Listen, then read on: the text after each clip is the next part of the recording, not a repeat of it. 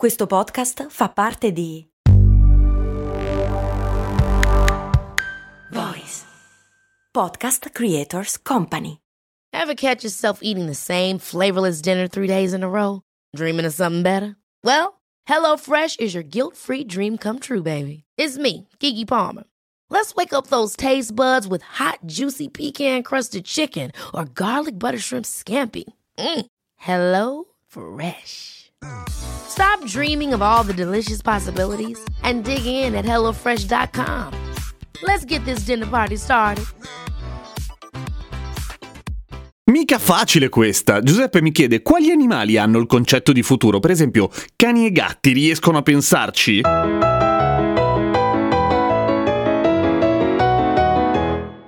Allora, brevemente no. E quali animali hanno il concetto di futuro? Probabilmente solo gli umani, nel senso che non è facile da capire ovviamente perché non glielo puoi chiedere tendenzialmente, come è facile immaginare. Per cui intanto cerchiamo di capire che cos'è il concetto di futuro. Che cosa si intende per il concetto di futuro? Cioè riuscire a pianificare oppure a prevedere oppure a fantasticare semplicemente quello che succederà più avanti nel tempo? È molto improbabile. Gli animali con ogni probabilità ce l'hanno un concetto del tempo che passa passa e come si fa a capire che concetto hanno? Gli scienziati hanno studiato un modo che in realtà è una genialata per cercare di capire quale può essere il concetto di tempo per i vari animali, o meglio, quanto passa velocemente il tempo, ovviamente rispetto a noi, perché gli scienziati sono umani e quindi tutto diventa antropocentrico. Per cui, che cos'è quella roba al cui variare ovviamente cambia la nostra percezione del nostro intorno? I sensi, e più nello specifico il senso che è più legato al tempo, quello della vista. Per cui, analizzando la velocità di scansione visione della vista di svariatissimi animali sono arrivati a capire alcune cose. Cosa intendiamo per scansione della vista? I frame al secondo che ogni animale ha eh, di quello che gli succede intorno. Le avevamo parlato quando si parlava di mosche, perché sono difficili da prendere, perché hanno una scansione maledettamente rapida e tutto fa pensare, essendo tutto di solito piuttosto coerente, che le mosche effettivamente abbiano un concetto di tempo molto rapido rispetto al nostro, oppure che vedono noi estremamente lenti e hanno un metabolismo molto rapido, si muovono a scatti molto velocemente, campano poco, per cui insomma è tutto abbastanza... eh, ci sta. Le balene hanno una scansione lenta e si muovono lente, esattamente come succede per le tartarughe ad esempio. C'è un tipo di scarrafone veramente sfigato che ha una scansione del tempo lentissima perché il cervello non ce la fa a analizzare più di così, ma si muove molto velocemente, per cui è, è, è come se facesse una foto, poi scatta in avanti e ne fa un'altra per capire dove cazzo è finito. Che vita di merda, povero scarafaggio. Però di solito gli animali sono progettati abbastanza bene, cioè si ragiona, si scansiona la realtà più o meno coerentemente con il nostro metabolismo, con la nostra velocità, eccetera. E questo è il concetto di tempo. Che concetto di tempo hanno i gatti e i cani? I gatti pare un po' più veloce, i cani un po' più lenti di noi, così.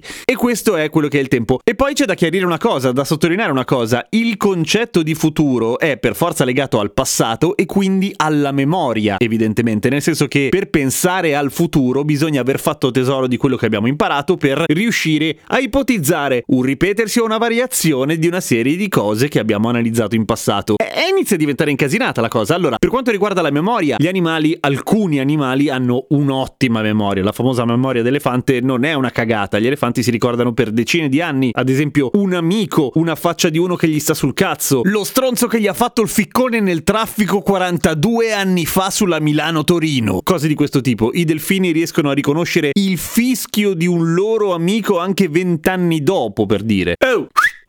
Questo è Giovanni. I cani e i gatti sono meno spettacolari in questo senso, però è evidente che i cani si ricordano delle persone una volta che le hanno incontrate, di solito se questa persona ha significato qualcosa. A parte voi che ci convivete col vostro cane, intendo anche le persone, i, i vostri amici per dire. È molto probabile che gli animali domestici, quindi i, i mammiferi a cui siamo abituati in linea di massima, ma non solo, anche i pennuti per dire, riescano a eh, prevedere alcune cose, vale a dire, ric- più o meno sanno a che ora tornate, più o meno conoscono le vostre vostre abitudini. Ogni giorno un Ramon sa che quando vedrà un gem entrare in studio dovrà volare veloce sul suo capo per rompergli il cazzo. E tra l'altro hanno fatto un esperimento fighissimo per capire come fanno i cani a capire quando è ora che arrivi il loro padrone, quando il loro padrone evidentemente è uno abitudinario che torna alla stessa ora. Non è perché sanno leggere l'orologio evidentemente, è perché sentono, siccome hanno un naso che spacca il culo rispetto al nostro, eh, riescono a sentire il decadi- a percepire esattamente il decadimento dell'odore del suo umano, per cui cui sanno che quando scende sotto una certa soglia è ora che arrivi. Paura. Comunque, riescono a prevedere questo tipo di cose, ma basta, nel senso che non riescono naturalmente a pianificare il futuro, se intendi questo per avere un concetto di futuro. Perché poi il concetto di futuro, cioè, a volte è un casino anche per noi, ma per certi versi fanno bene i cani, perché non dovendo accendere mutui o fare grandi progetti di questo tipo, sono super rilassati, perché quando hai troppo chiaro il concetto di futuro arriva lei, l'ansia. E l'ansia è male, per cui ogni tanto dimenticarsi del concetto di futuro fa bene. Ci sentiamo boh domani?